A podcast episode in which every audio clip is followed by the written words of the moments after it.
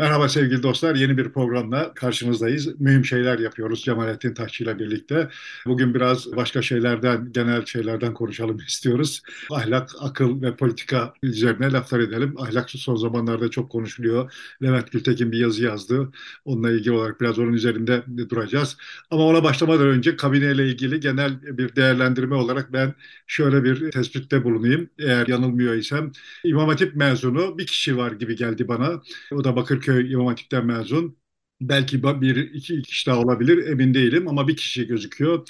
Karadeniz etkisi çok azalmış. Bir Trabzonlu bir Rizeli var gözüküyor. Anadolu'ya yayılmış gibi biraz Konya ağırlıklı kabine böyle oluşmuş. Ama hemen hepsi ya da büyük çoğunluğu ağırlıklı bir şekilde yurt dışı tecrübesinden, batı tecrübesinden geçmiş isimlerden oluşuyor. NATO'da çalışmış hem e, Savunma Bakanı hem Dışişleri Bakanı. Ondan sonra oralarda eğitim görmüş ya da kurullarda çalışmış, yabancı şirketlerde çalışmış insanlardan oluşuyor. İşte Boğaziçi'li var, ODTÜ'lü var okul olarak. iyi okullardan okumuşlar.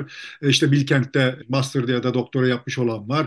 Hatta böyle Türkiye'de pek alışık olmadığımız mühendis kökenli olup aynı zamanda da ekonomi hukuku dalında işte master ve doktora yapan bir bakanımız da var. Böyle bir e, değişik hem uzmanlık alanları çok e, var hem de batıya çok daha yatkın, eğilimli ya da batıdan beslenmiş kültürü e, olan bir bakanlar kuruluyla karşı karşıyayız.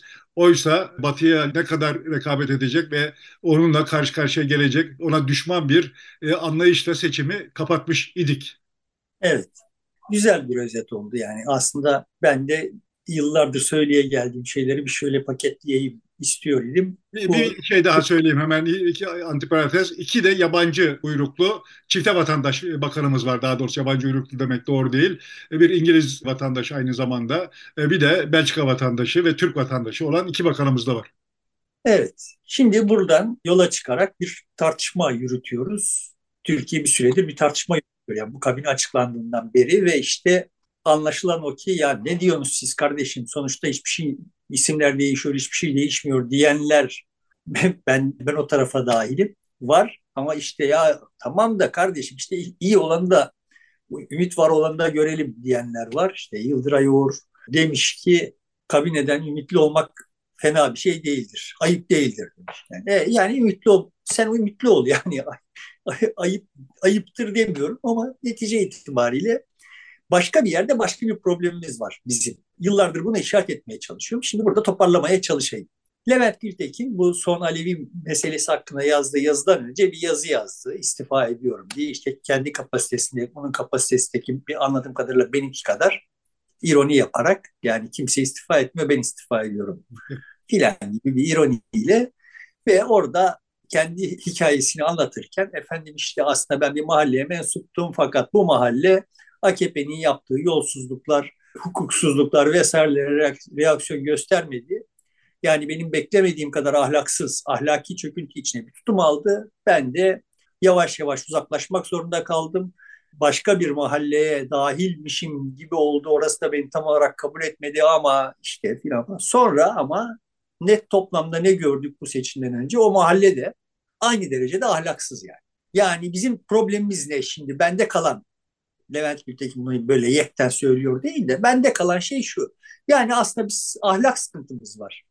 Yani elitlerde bir ahlak sıkıntımız var. Ama tabii buradan yola çıkarak işte toplumda bir ahlak sıkıntımız var. Durum, durum budur yani. Hani ben neden böyle iki cami arasında bir namaz kaldım? Çünkü herkes ahlaksız bir ben ahlaklıyım yani.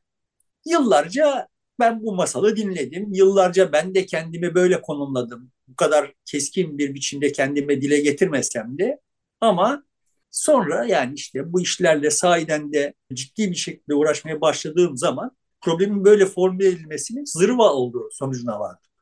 Bir tarafında da hikayenin buna paralel olarak yürüyen başka bir şey var. Aslında meselemiz ahlak meselesi. Ahlak meselesi elbette saklı kalmak kaydıyla asıl meselemiz akıl. Yani ortada akıl yok. Akıllı insanlar değiller. Elitlerimiz yani işte medyamızdan siyasetimize vesaire. Akıllı insanlar değiller, akılsız insanlar bir şekilde ipleri ellerinde tutuyorlar. E yani o da sonuçta dönüyor dolaşıyor nereye geliyor? Yani bizim hala aptal zaten. Dolayısıyla da işte bizim videoların birinin altında bir izleyici paylaşmış. İşte adam oradan üfürüyor yani 1100 yılında Arap dünyasında şu kadar bilim insanı varmış, Avrupa'da bu kadar varmış da 1100'den itibaren filan. Şimdi bunlarla ne varmış efendim sonuç? Avrupa'nın IQ seviyesi yüksekmiş o yüzden dünyaya hükmetmiş. He, filan işte bunlar akıl niyetine söyleyenler alemi akılsızlıkla itham ederek akıl yokluğundan yani başımıza gelen akıl eksikliğinden geliyor diyorlar. Ben de sittin senedir demeye çalışıyorum ki kardeşim mesele böyle bir şey değil yani. Bir kere ahlak dediğiniz şey öyle sizin zannettiğiniz gibi bir şey değil. Robin Hood ahlaklı bir adam mıydı? yani Robin Hood Türkiye'de bunun muadilleri işte Köroğlular şunlar bunlar yani işte Ege Efeleri vesaire filan böyle nasıl diyeyim övgüyle kendinden söz edilerek anlatılır. Neden? Yani hırsız bunlar.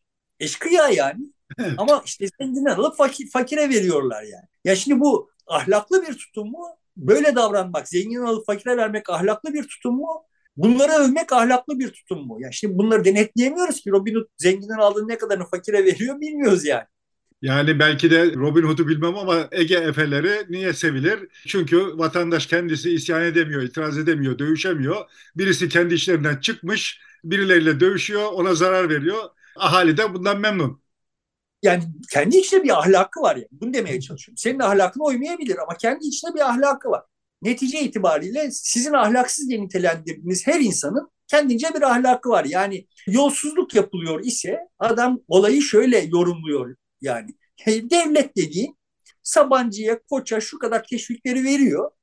Nereden veriyor? Bizden alıp da veriyor. Bize verebilecekken onlara veriyor. E şimdi yolsuzluk yapanlar da Sabancı'ya, Koç'a gidene el koyuyorlar. E oradan biraz biz ne bağlanıyoruz. Yani devlet bir nasıl diyeyim soyguncu olarak görüldüğü zaman devleti soymak bir fazilettir. Ya adam böyle yorumlayabilir. Adamın ahlakı senin ahlakına uymuyor farklı bir ahlakın var ama adama ahlaksız deme yetkin yok yani. Hakkın yok. Bu konuları toplumun ahlak anlayışı, toplumun genel olarak anlayışı hakkında en sevdiğim misal benim şeydir. Bir dönem bir orta öğretim başarı puanı diye bir şey icat edildi. Hala var da bu başarı puanı şöyle uygulandı bir dönem. Yani bunu dünyanın başka bir yerine anlatsan kimseye anlatamazsın biliyor musun? Yani bu Türkiye'de 3-4 yıl süresini tam olarak hatırlamıyorum. Gerçekten yaşandı yani kimseye anlatamaz. Şimdi Türkiye'nin çocukları sınava giriyorlar, orta öğretime giriyorlar, yarışıyorlar yani. Bunların arasından seçilmiş olanları orta öğretime giriyor ve nispi olarak teoriyle diğerlerinden daha iyi eğitim görüyorlar. Daha az öğrencinin bulunduğu sınıflarda vesaire işte Anadolu liselerinde, fen liselerinde daha çok laboratuvar imkanının olduğu şartlarda falan. Sonra bunlar üniversite sınavı aşamasına geliyorlar ve Türkiye Cumhuriyeti şöyle yaptı bir dönem. Bu çocuklara daha iyi eğitim gördükleri için eksi puan verdi. Tamam mı? Yani daha önce bir sınav yapmış, seçmiş, diğerlerinin arasından seçmiş, özel olarak yetiştirmiş olduğu çocukları üniversiteye girerken handikapla baş başa bıraktı. yani tam at yarışı mantığıyla yani. at diğerlerinden daha iyiyse ona biraz yükleyeceksin ki işte bir adil bir yarış olacak. Şimdi Şimdi bunu dünyanın dediğim gibi herhangi bir yerine anlatamazsın. Yani sen o kadar seçmişsin, bir yarışma yapmışsın, seçmişsin. Sonra bu çocuklara ekstra yatırım yapmışsın. Sonra onları sakatlıyorsun yani. Ya kendi, kendi toplumunun bir kısmını sakatlıyorsun üniversite yarışına girerken. Ve Türkiye'de çık çıkmadı. Ne oldu? Türkiye'de çocuklarını orta öğretimde işte Anadolu liselerine, fen liselerine girsin diye olağanüstü yatırım yapmış olan aileler Çocuklarını oraya soktular. Son sınıfa geldiğinde çocuklarını oradan aldılar, düz liselere götürdüler. Ve orta öğretim başarı puanı da zarar görmesine mani oldular. Ve senin onca yatırım yapmış olduğun Anadolu liselerinin, fen liselerinin son sınıflarında öğretmenler iki kişiye, üç kişiye ders verdiler. Bu yıllarca sürdü. Hepimizin gözünün önünde sürdü. Ve kimse buna itiraz etmedi. Ben bunu... Şu imkan verilseydi muhtemelen veliler şöyle davranırdı. Eğitimini gene Anadolu Lisesi'nde alsın ama mezuniyetini düz liseden verin. Bana zaten dünden razı olurlardı yani. ben bunu anlattığım zaman deniyor ki kardeşim zaten Türkiye'de toplum devletin yaptığı herhangi bir şeye itiraz etmez ki. Öyle olmuyor. Aynı dönemde değilse de hemen öncesinde yanlış hatırlamıyor ise liselerde benim açımdan bütün bir eğitim camiasında yapılmış tek akıllıca iş yapıldı. Seçimlik dersler arttırıldı. Yani mecbur derslerin kotası azaltıldı. Ama bu durumda öğrencilerin kendi seçtikleri dersler tam olarak planlanamadığı için arada boş dersler oldu. Yani boş saatler oldu. Ve veliler öğrenciler ya yani çocuklarının böyle boş saatleri olmasından rahatsızlık duydular. Yani işte kaçıyorlar, sigara içiyorlar, kızlı erkekle geziniyorlar filan falan diye olağanüstü bir protesto yoğunlaştı. Bir dönem uygulandı, hemen kaldırıldı. Yani toplum baskısıyla o uygulama kaldırıldı.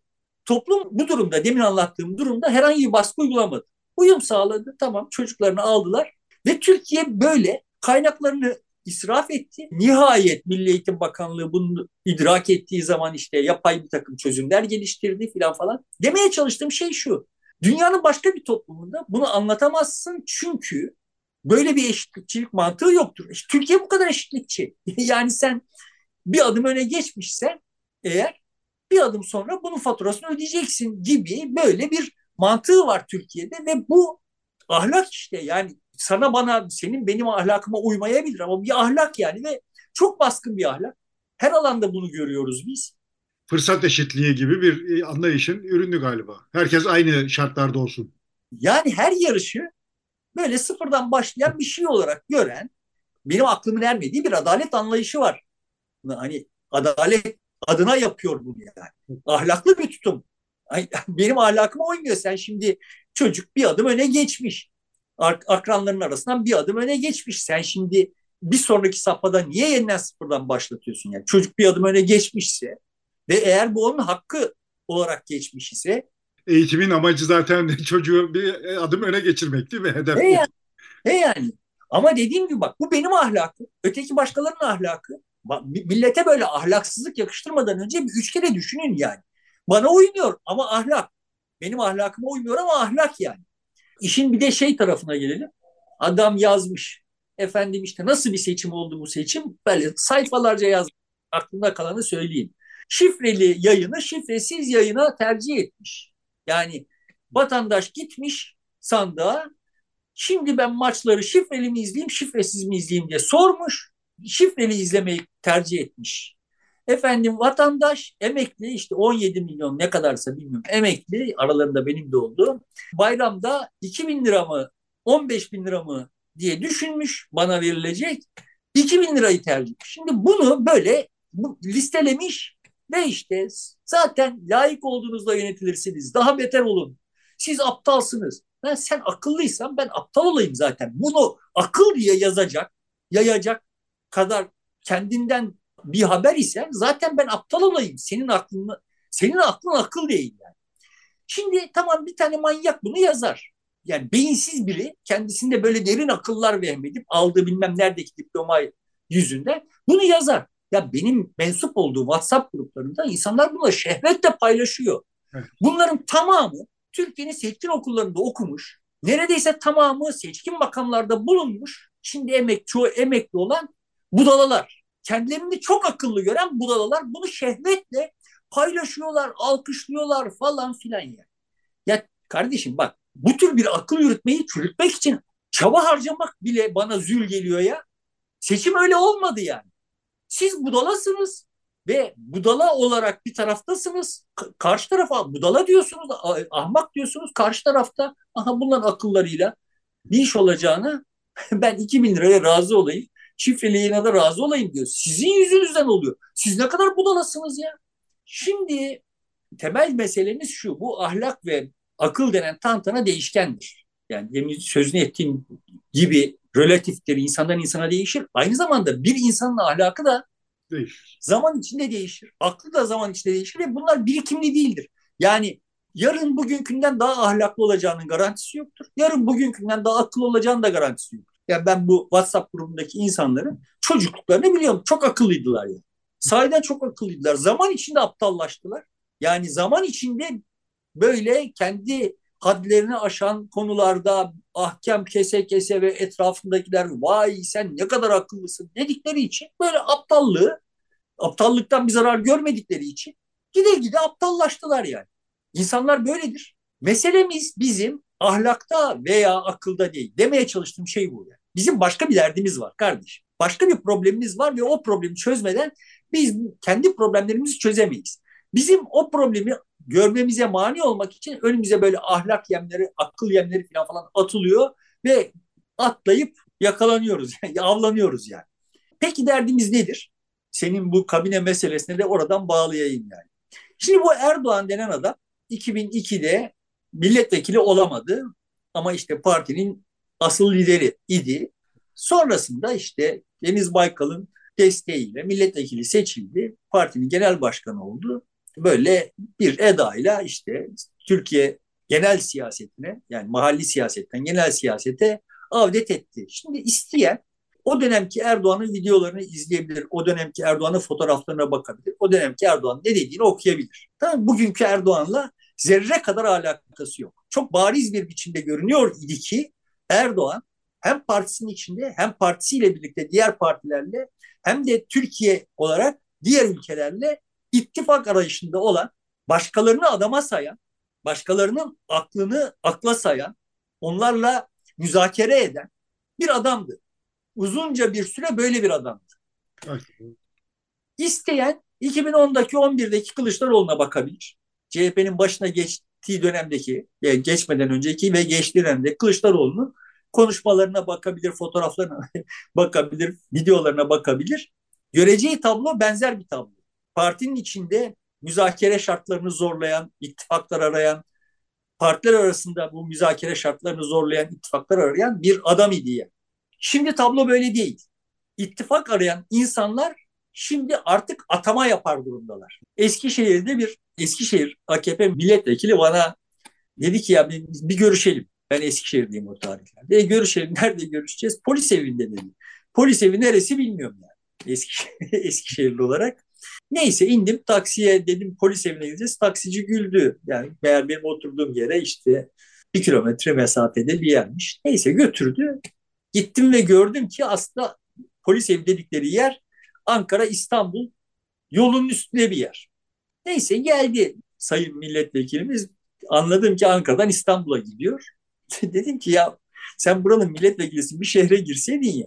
Dedi benim seçmenim yani bunu ironiye yaparak söyledi ama arkasında sağlam bir dayanak var. Benim seçmenim Ankara'da dedi. Eskişehir'de değil ki. Tablo bu mu bu?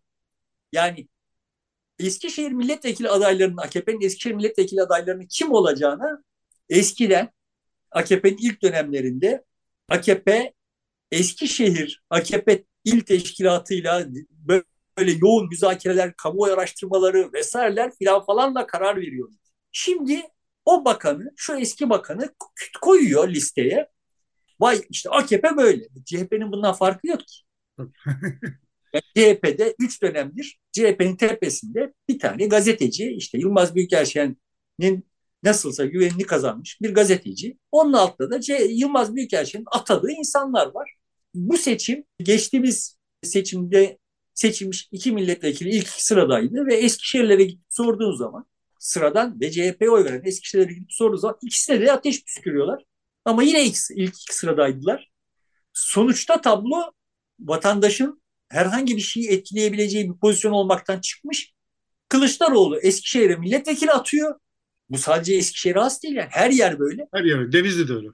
Yakinen bildiğim her yani, yer Bu sefer zaten zıvanadan çıktı olay. Yani CHP listelerini diğer partilere peşkeş çekecek kadar atama kabiliyeti var. Hiçbir müzakereye ihtiyacı yok adamın. Öteki tarafta hiçbir müzakereye ihtiyacı olmayan, hiç kimseyle ittifak arama ihtiyacı olmayan aşırı güçlü bir adam var. Ve her yer böyle. Şimdi biz bu adamların ahlaklarını konuşuyoruz. Şimdi şu kabinenin ahlakını veya eğitimini veya işte kardeşim yani sonuçta kabinedeki adamların herhangi birisi kendisi olarak kendi tercihleri çerçevesinde bir şey yapabilecek insanlar değiller. İşte burada bir arıza çıkarabilirse bir tek Mehmet Şimşek çıkaracak göreceğiz. Bilmiyorum yani. Ama onun dışındakiler isterse Harvard'dan birinci ligde mezun olmuş, Harvard'da profesör olmuş vesaire falan insanlar olsunlar. Omurgasız olarak gelecekler. AKP'de, CHP'de eğer partiden içeri girecek isen vestiyerde omurganı çıkarmak zorundasın. Tamam yani çünkü herkesin baktığı bir tek odak var. Benim seçmenim Ankaralı diyor adam. Kimi kastediyor? Erdoğan.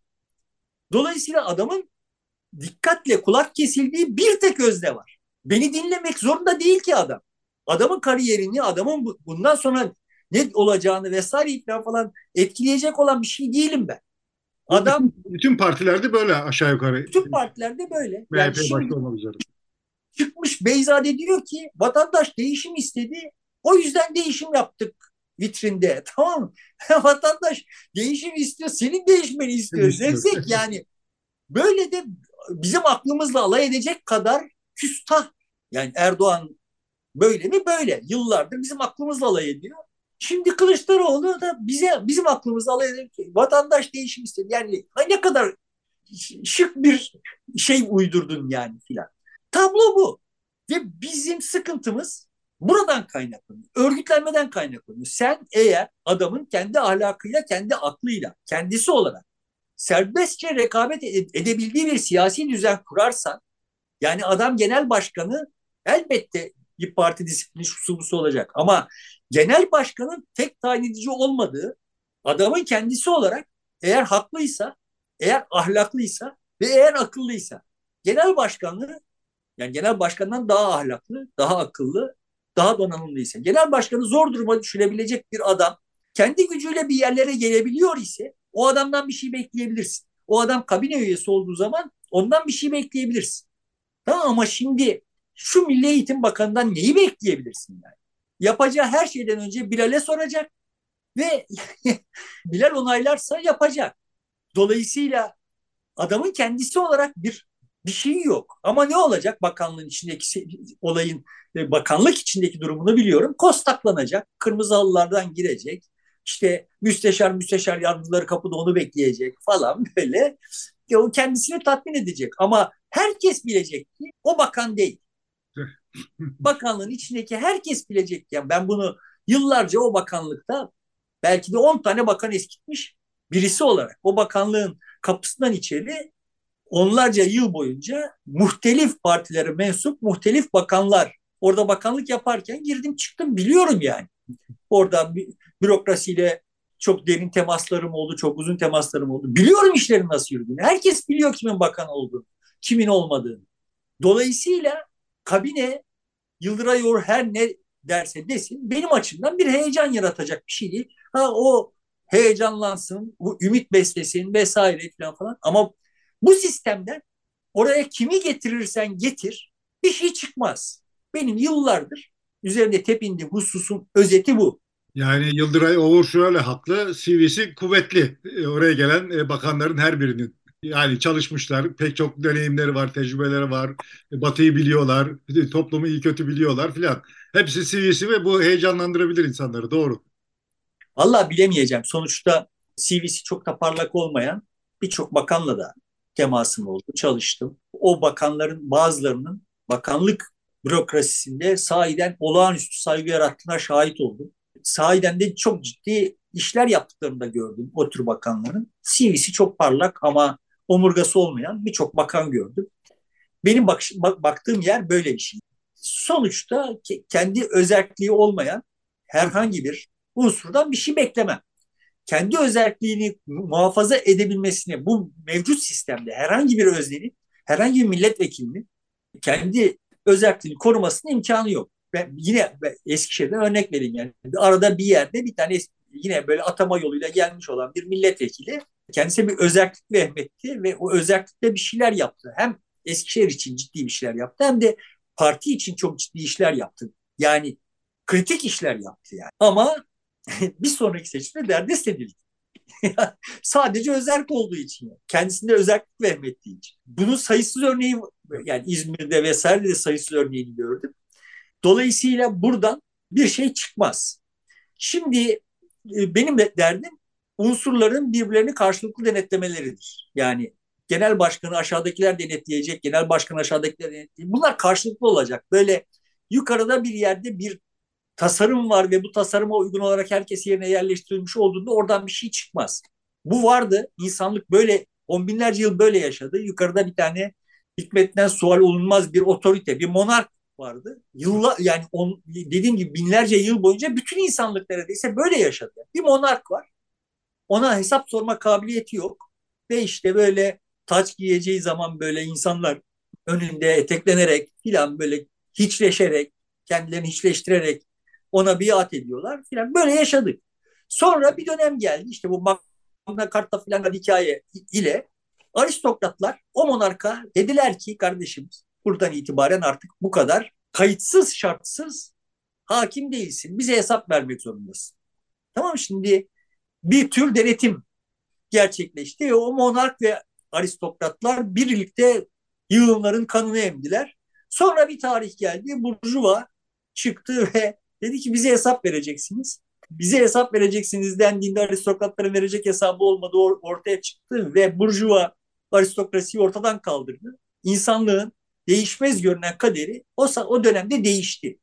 Açlıktan kurtulduk, daha uzun yaşamaya başladık, daha filan falan bir yığın şey oldu. Sonra aha Burjuva'nın karşısına sendika çıktı. Dedi ki bizi denetle, biz, bize hesap vereceksin. Asıl büyük sıçramayı o dönemde yaptı insanlık. Ama sendikayı işçiler denetleyemediler. Da böyle sendikadan başlayarak yukarıya doğru bir elitler çetesi oluştu. Tamam Şimdi aşağıdakilerin bir dakika ya de, diyebilmesi gerekiyor yukarıdakilere. Diyemiyorlar. Neden diyemiyorlar? Çünkü işte yeterince akıllı değiller. Akıllı olsa sendika başkanı olurdu. Yeterince ahlaklı değiller. Ahlaklı olsalar işte bilmem şu olurdu, bu olurdu filan. İşte bu geyiklerle böyle absürt bir oyun sürdürülüyor. Ve dünyanın sadece Türkiye'nin Türkiye'yi kasan bir şey değil yani bu iş. Bütün dünyayı kasıyor. Orada böyle ke keramet kendinden menkul, çok akıl, kendisini çok akıllı gören falan bir heyet var. Bu heyete mensup olmadığı halde işte o heyete imreniyor olan işte benim akranlarım gibi insanlar da vay biz akıllıyız, ahlaklıyız zaten o sayede bir şeyler kazandık filan hikayesi yazıyorlar. Böyle karpuz gibi ortadan ikiye bölündü toplumlar ve işte böyle gidiyoruz yani ne diyeyim. Evet yani örgütten denetleme meselesi bence çok önemli. Burada meclis birazcık öne çıkmış olsaydı mesela bu bakanlar atandıktan sonra meclisin ilgili komisyonlarından güven oyu alsaydı oradan güven oyu alma şartı getirmiş olsa bile e, çoğunluğu AK Partili olsa ya da Cumhur İttifakı'ndan olsa bile yine de farklı olurdu. Kendisini denetlemeye açık, hazır e, bulacağı için daha farklı davranma mecburiyetinde hissedecekti. İşte seninle anlaşamadığımız burada başlıyor. Yani eğer öyle olsaydı onu denetleyecek olanlar zaten denetlemeyeceklerdi. Evet. Çünkü yukarıdan bak ben sizin başınıza şu bakanları atadım. Bunları denetlemeyeceksiniz. Emri gelecekti o vekillere. Temelde en temelde problem problem siyasi partiler kanununda düğüm oluyor. Onu çözmeden buraya böyle palyatif tamponlar yerleştirerek çözebileceğimiz bir problem değil bu. En başta oraya oturan adam hesap vermediği zaman yani hesap vermesi gerektiğinde MYK'yı kurban edip kendisine hesap vermekten azade edebilecek güce sahip olduğu zaman adam yani böyle palyatif oraya buraya bir takım tamponlar koyarak düzeltilebilir bir durum değil bizimki yani. Ta en baştan, en baştaki adamı diz çöktürmek gerekiyor. O en baştaki adamı diz çöktürmek için de bizim bir araya gelmemiz gerekiyor. Şunu yaptığımız zaman işte Levent Gültekin'in dediği duruma düşüyoruz. Yani Erdoğan'ı dizginlemek için Erdoğan ayarında denetimsiz bir Kılıçdaroğlu yaptığımız zaman bu sistem çalışmıyor yani. Şimdi ben seçimden önce yani beni izleyenler biliyorlar, sen de biliyorsun. Yani evet bu sefer bu seçim alınacak. Muhalefet tarafından alınacak. Kanaatine ulaşmış idim ve demiş idim ki defalarca da yani ama bu bizim açımızdan bir zafer anlamına gelmiyor. Çünkü eğer kısa süreli bir pencere açılacak orayı değerlendiremezsek yine biz nefessiz kalacağız demiş idim falan falan ama seçimin muhalefet tarafından alınacağından emin idim. Bir an yani şöyle bir birkaç saat yine tereddüde düştüm. Sonra da o tereddüdü kafamdan izale ettim. Şimdi tam olarak gerekçesini hatırlamıyorum. Ama şöyle bir şey yani bu muhalefete muhalefet etmenin imkansızlaştırılması durumunda yani Kılıçdaroğlu'na veya onun kararlarına yani işte kardeşim böyle toplanıp toplanıp ne yapıyorsunuz ortada ne var diyenin anasından doğduğuna pişman edildiği işte tamam da e, aday sen olmayacaktın ki diyenin anasından doğduğuna pişman edildiği bir dönem yaşadık. Değil mi yani hatırlıyorsun? Evet. Orada kullanılan lisan şöyle bir şeydi yani aman ha bak Erdoğan'ı devireceğiz arıza çıkarmayın çatlak ses çıkarmayın hep bir araya gelmemiz ve hep birlikte yüklenmemiz gerekiyor. Yani benim şimdi kendi terminolojimle bu bir kutsal savaş atmosferiydi. Yani bizi muhalif olan herkesi bak burada kutsal bir savaş var. Bu kutsal savaşa zarar vermeyin. Ağzınızı açmayın. Yani tamam vardır itiraz ettiğiniz noktalar falan filan. Şimdi bunları dile getirmeyin. Diliydi o dil. Ve ben bunu hissettim bir ara ve bu benim dünyayı kavrayış tarzıma yani eğer bir kutsal savaş var ise karşı tarafta yani sen Haçlı Seferi düzenliyor isen karşı tarafta o Haçlı Seferi'ne karşı burçları tahkim eder yani. Bu yanlış bir şey ve bu bizim başımızı belaya sokabilir ha gibi bir his geldi birkaç saatliğine. Sonra onu uzaklaştırdım. Sonra ben kendi videolarımıza da baktığım zaman evet bizim de o lisanla konuştuğumuzu, muhalif kanada itirazlarımızı dile getirirken bile bir tarafta ama yani bu bir kutsal savaş evet. ve bu kutsal savaşın kazanılması için biz muhalefeti eleştiriyoruz edasıyla konuştuğumuzu gördüm ve şimdi fotoğrafı böyle gördüğüm zaman nerede çuvalladığımı çok daha iyi anlıyorum. Yani evet böyle bir kutsal savaşı kabul ettik. Benim kanaatim şuydu ki AKP'ye oy vermiş olan bu seçimde AKP'ye ve Erdoğan'a oy vermiş olan ciddi bir nüfus sandığa gitmeyecek. Şey, katılım oranı 78-80 civarında kalacak. Dolayısıyla Erdoğan bu seçimi kaybedecek. Belki de sahiden de gitmeyecekti. Ama bizim bu kutsal savaşı kabul etmemiş olmamız yüzünden gidildi ve ben fena halde çuvalladım yani. Aslında benim teorik olarak yıllardır söyleye geldiğim her şeye muhalifti benim yapıp ettiklerim de dahil olmak üzere. Muhalif kanadın yapıp ettikleri. Dolayısıyla eğer bu hikaye böyle kutsal savaş çerçevesinde tutulacak olursa biz daha çok dayak yiyeceğiz.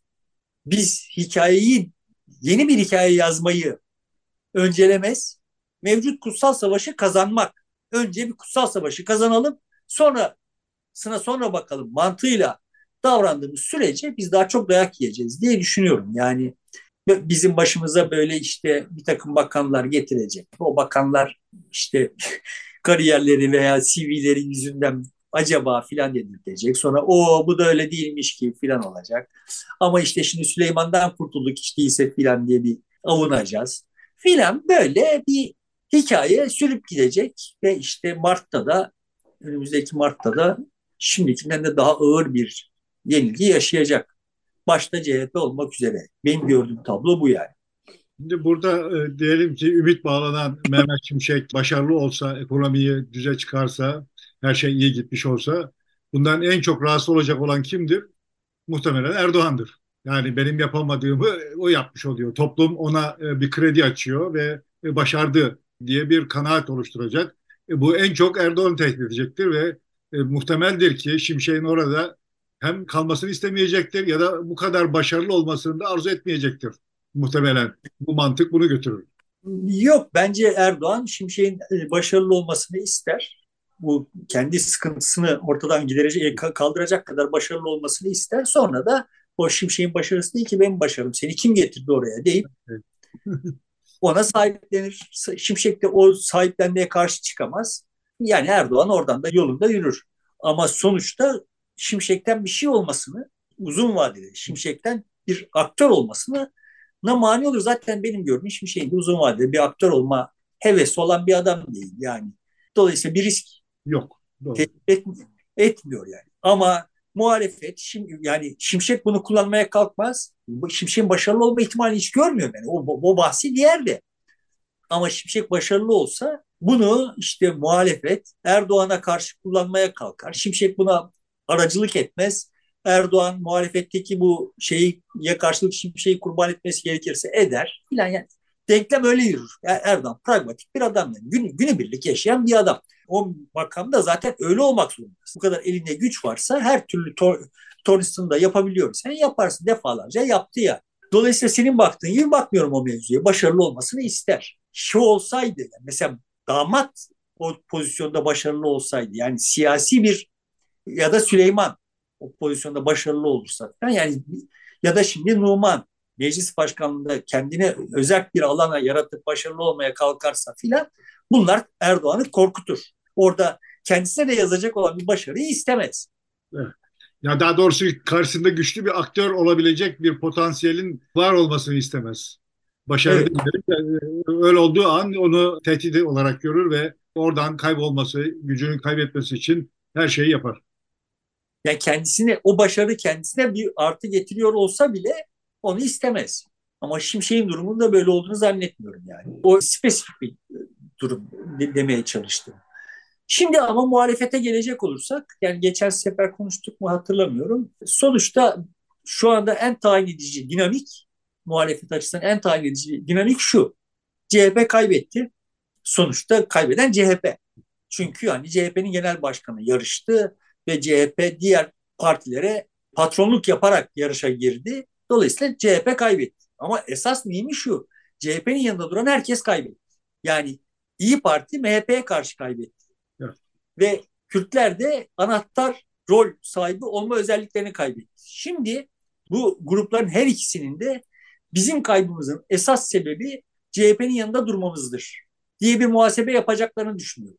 Dolayısıyla böyle önümüzdeki Mart'a işte böyle Erol Mütercimler aklıyla aman ha dağıtmayın ittifakı filan mantığıyla e, gitmeyi hayal edenler varsa çok fena halde yanılıyorlar diye düşünüyorum. Yani ne Yeşil Sol Parti ya da HDP ne de İyi Parti CHP'nin yanında benzer bir ittifaka bir daha ikna edilemezler. İkisi bir arada hiç ikna edilemezler. Yani.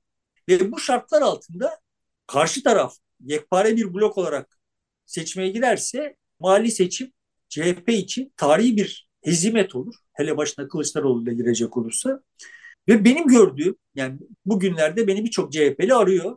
Benim gördüğüm CHP'liler problemin aslında nerede ve ne kadar büyük olduğunu hiç de farkında değiller gibi görünüyor. Yani orada İmamoğlu tehdit görüyorlar. Burada işte Kılıçdaroğlu'nu tehdit görüyorlar. İşte şurada şunun yanında mı bunun yanında mı filan böyle yani çok, çok dımdızlak seçime gitmek zorunda kalacaklarının farkında değiller gibi görünüyorlar.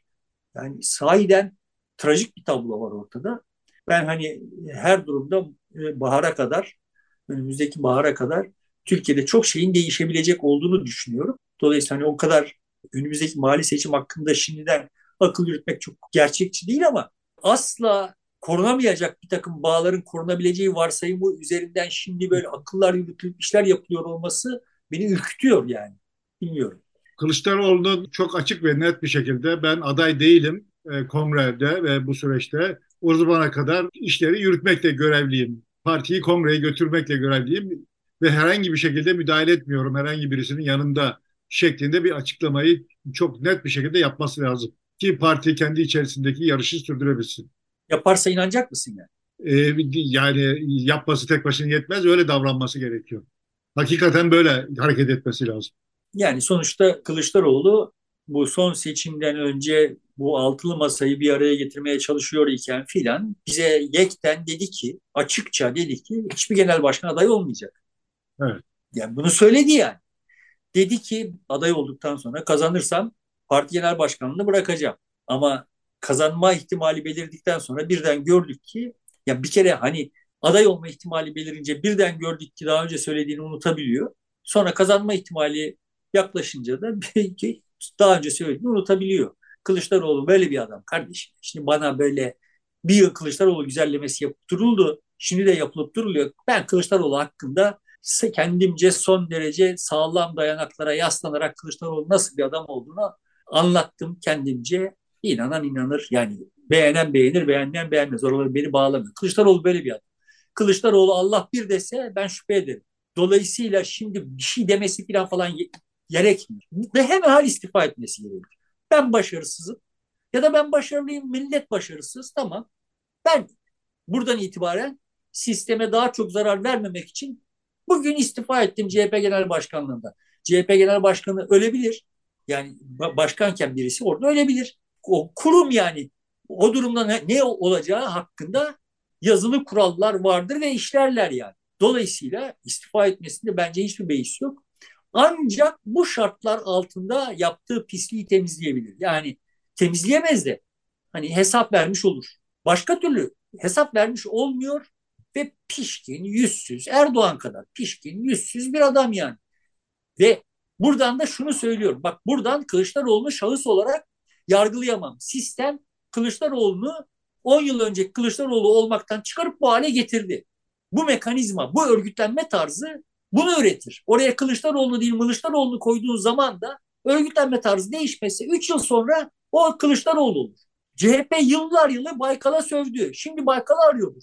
Çünkü Baykal Kılıçdaroğlu'nun yaptığını iş ise efendice, estetik bir biçimde yapabilecek donanıma sahipti. Kılıçdaroğlu aynı işi yapıyor. O estetikten de mahrum. Tamam yani şimdi hikaye bu örgütlenme tarzının bunları üretiyor olması. Ve buradan bakınca da Erdoğan'ı da şahıs olarak şeytanlaştırmanın manası yok. Erdoğan'ı da bu örgütlenme tarzı o hale getirir. Eğer başka bir örgütlenme tarzı olsaydı adam bunların iş, yaptıkları hiçbirisini yapamaz. Kılıçdaroğlu da başka bunları yapamaz. Dolayısıyla mesele ahlak, mesele akıl vesaire değil. Mesele örgütlenme tarzı. Bunu değiştirmeden hiçbir şeyi değiştiremeyiz yani. Böyle ahlaklı adam arar dururuz. yani arar dururuz. Ama işte çok akıllı olanlar böyle ahlaklı adam arayarak Levent Gültekin gibiler falan. Ahlaklı adam peşinde böyle Diyojen gibi gezinip duruyorlar yani. Bizim ömrümüzde böyle çürüyor. Kardeşim kimse kimseye babanız olsa bu kadar güç veremezsiniz. Verirseniz o güç o adamı bu hale getirir. Dolayısıyla şimdi Kılıçdaroğlu'nun yapması gereken ve hemen istifa etmek sonra da CHP'de CHP'nin kendi içinde bir daha başımıza bir Kılıçdaroğlu daha gelmemesi için ne yapmamız gerekiyor diye düşünüp onu yapması gerekiyor. Bunu CHP yaparsa yapabilir. Biz CHP'ye dışarıdan dayattığımız zaman bu dayatma olur. AKP'den böyle bir şey bekleyebilir miyiz? Bekleyemeyiz. AKP diye bir parti yok. Ama CHP bir parti yani. Bunu yapabilir. Teorik olarak pratikte bunun birinci şartı gerçekleşmiyor zaten Kılıçdaroğlu'nun istifası. O gerçekleşse ikinci şart gerçekleşmeyecek. Çünkü birisi Kılıçdaroğlu'nun yetkileri ve gücüyle oraya gelmek için bir yıl dolandırıcılık yapacak yani. Yani e, evet siyasi partiler kanunu değişmesi lazım ama siyasi partiler kanunu değişmeden de her e, parti kendi örgütlenmesini değiştirebilir. Tüzüğü değiştirerek bunu yapabilir. En azından esnetebilir e, kanunun uygulamasını rahat edebilir.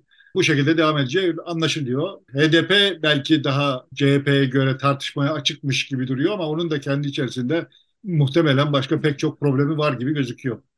Yani biz bu seçime kadar muhtemelen partili içinde bir hesaplaşma olacakmış, tartışmalar olacakmış gibi beklentiyle geçirirken er, yerel seçimleri yapıp ondan sonra bambaşka bir dünyaya doğru e, muhtemelen yol alacağız.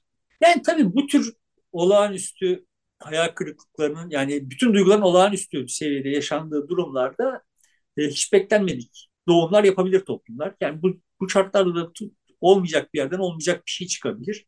Yani mesela işte İmamoğlu'ndan bir şey çıkabilir. Teorik olarak benim gördüğüm kadarıyla çıkmayacak. Ama yani benim aldığım malumatları bir araya topladığım zaman çıkmayacak. O görünüyor yani. Ama teorik olarak böyle bir ihtimal var. Veya başka birisi çok olmayacak.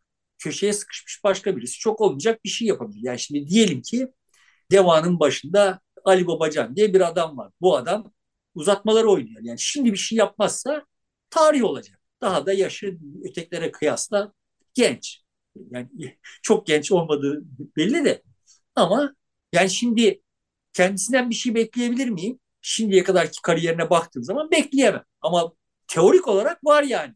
Orada 14 milletvekili olan işte ve işte bir iddiayla yola çıkmış, burada çuvallamış bir adam bir, bir hamle yapar, bütün oyun değişir. Bunların olabilirlikleri var. Bunu demeye çalışıyorum. Ama siyasetin toplumdan tamamen izole olmuş olması yüzünden bu olabilirlikleri realize olması kolay görünmüyor. Toplumun müdahale imkanları da son derece sınırlı ama bir biçimde böyle denize düşmüş yılan arayan birileri çıkabilir.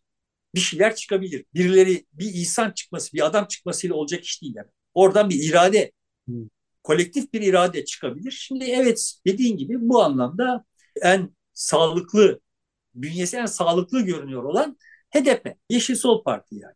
Yekten işte amasız, fakatsız, biz başarısız olduk. Daha bu başarısızlık da bizim sorumluluğumuzdur. Yani biz başarısız olduk dediler ilk gün. İşte bu haftada bu başarısızlık bizim sorumluluğumuzdur. Kongrede yokuz dediler genel başkanlar. Şimdi esas mesele burada değil yani. Bu ben HDP'de zaten işin böyle yürüyeceğini biliyordum. Çünkü orada evet daha aşağıyla temas halinde olan bir organizma o. Daha sağlıklı bünyesi. Bünyesi sağlıklı bir bünye. Sorun şu yani onun üzerine durmadan oyun oynayan bir devlet var. İşte Süleyman gider ayak ifşa etti yani Hüdapar'la niye devletin iş tutuyor olduğunu ifşa etti. Yani ne kadar nasıl desem Süleyman'ın kurgusu olsa da Ama bir, bir tarafında işin bu var. Yani HDP'ye yönelik, onu tasfiye etmeye yönelik ciddi bir çaba var. Ve bu neden böyle? Yani bunun üzerine çok kafa yorulması gerekiyor. Neden HDP'yi tasfiye etmek istiyor devlet? PKK ile ilişkisi var, var falan filan hikaye yani. Esas mesele PKK ile devletin belli unsurları karşılıklı birbirini dengeliyorlar. Arada HDP o dengeyi bozma potansiyeli taşıyor. Yani çok düzgün kelimelerle söyleyecek olursak silahlı çözüm yerine e, sivil, çözüm. siyasi bir çözümün e, nüvesini içinde taşıyor. Bunu gerçekleştirebilir mi? Gerçekleştirebildi mi? Hayır ama bu bu olabilirliği toplumun önünde bir seçenek olarak sürekli görünür kılıyor. Bu görünürlükten hoşlanmayan kim olabilir? Yani kim siyasi bir çözümden hoşlanmıyor olabilir? Silahlı çözüm tercih eder. Dolayısıyla HDP'yi ortadan kaldırmaya çalışan ciddi bir irade var. Sıkıntıları orada onların. Yani yoksa ben şeyden eminim yani devlet bu kadar sistematik bir şekilde taarruz etmese ciddi bir Türk nüfusun, Kürt olmayan nüfusun da sadece siyasi bir Türkiye Kürt problemine siyasi bir çözüm bulunsun diye HDP'nin arkasında duracağını, onun PKK ile arasında mesafe koymasını kolaylaştıracağını düşünüyorum, düşünüyordum, hala düşünüyorum. Türkiye'nin birinci partisi olması ihtimali var diye.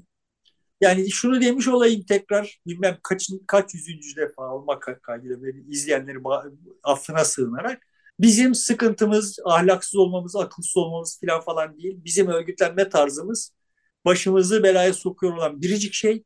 Bunu çözmeden hiçbir şeyi çözemeyiz. Bunu çözdüğümüz zaman zaten insanlar tırnak içinde ahlaklı ve akıllı davranmak zorunda kalırlar. Ali Koç Fenerbahçe'nin başında böyle Ali Kıran baş kesen olmasa bu kadar akılsızca işler yapamaz. Bu kadar milyon dolarları bu kadar saçma transferlere vesairelere falan harcayamaz. Gücü bu kadar konsantre ettiğiniz zaman en akıllı zannettiğiniz adam ahmakça işler yapar ve ahlaksızca işler yapar. Siz olsanız siz de öyle yaparsınız. Güç bu şekilde konsantre olduğunda örgütlenme böyle olduğunda buradan bir hayır çıkmaz. Buradan bir hayır beklemek yanlış bir şeydir yani. Kılıçdaroğlu olacak da filan falan böyle hayır beklemek yanlış. Ya da bakanlar kurulu şöyle olacak. Bunlar olmaz yani.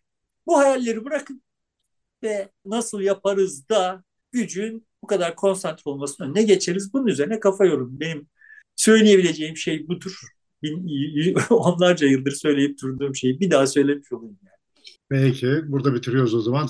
Sevgili dostlar, burada bitiriyoruz. Desteğinizi ve seyretmenizi, paylaşmanızı bekleriz. Sağ olun, var olun. Görüşmek üzere.